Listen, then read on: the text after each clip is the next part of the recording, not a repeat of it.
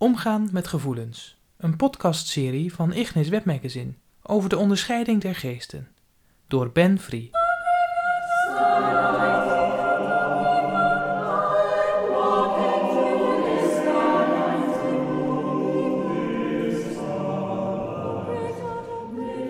Deel 7. Hoe Ignatius deze onderscheiding verfijnt. Een belangrijke schakel in de geschiedenis van het onderscheiden der geesten wordt gevormd door de geestelijke oefeningen. Een werkboek voor wie zijn innerlijke leven wil ordenen naar God toe.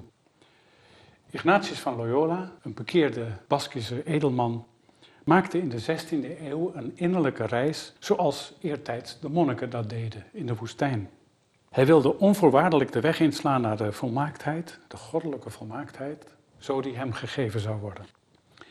Elk moment van onzekerheid over zijn gevoelens onderwierp hij aan een meedogenloos zelfonderzoek dat hij later zou systematiseren in richtlijnen.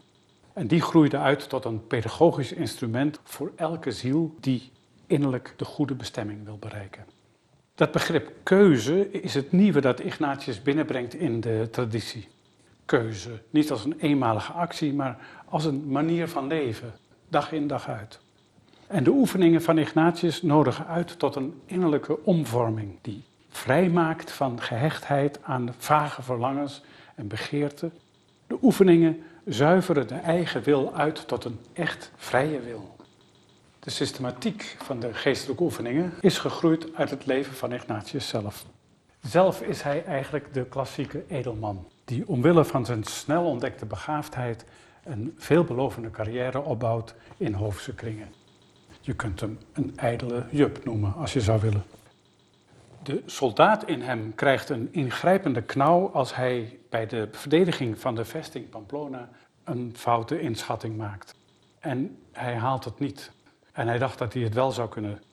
Hij krijgt een kanonskogel op zijn been en met een bijna verbrijzeld been moet hij terugkeren naar zijn ouderlijk huis in Loyola en daar maandenlang het bed houden. Hij laat allerlei ingrepen uitvoeren in de hoop dat hij zijn carrière kan hernemen. En dan gebeurt het. Maar onmiddellijk na de bovengenoemde bekoring begon hij in zijn ziel grote wisselingen te ondervinden. Soms voelde hij zich zo dor dat hij geen smaak had in het bidden van de getijden of in het bijwonen van de mis, noch in enige andere vorm van gebed die hij beoefende.